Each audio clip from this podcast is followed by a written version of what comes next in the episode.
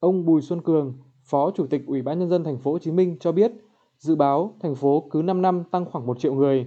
Giai đoạn 2016-2020, thành phố phát triển khoảng 53,7 triệu mét vuông sàn nhà ở, vượt 34% chỉ tiêu đề ra. Tuy nhiên, ông Cường nhìn nhận thành phố vẫn thiếu nguồn cung nhà ở xã hội, nhà ở cho thuê, nhà ở phù hợp khả năng chi trả. Cùng với đó, việc đầu tư cải tạo, nâng cấp hạ tầng kỹ thuật, hạ tầng xã hội chưa tương xứng với tốc độ phát triển nhà ở, còn xảy ra tình trạng quá tải. Việc quản lý, vận hành, bảo trì nhà ở còn gặp nhiều khó khăn, bất cập.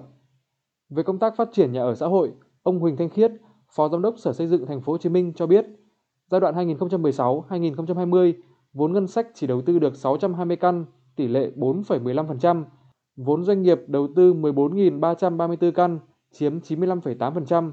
Qua đó cho thấy vốn nhà nước dành cho phát triển nhà ở xã hội rất thấp. Một điểm vướng mắc được ông Khiết nêu là thủ tục xét duyệt dự án nhà ở xã hội kéo dài, trong đó có những thủ tục rất vô lý như nhà ở xã hội được miễn tiền sử dụng đất nhưng phải thực hiện tính tiền sử dụng đất theo quy định rồi mới làm thủ tục xin miễn. Ngoài ra, nhà ở xã hội phải được thẩm định giá bán, nhưng hiện nay có trường hợp chủ đầu tư không thực hiện.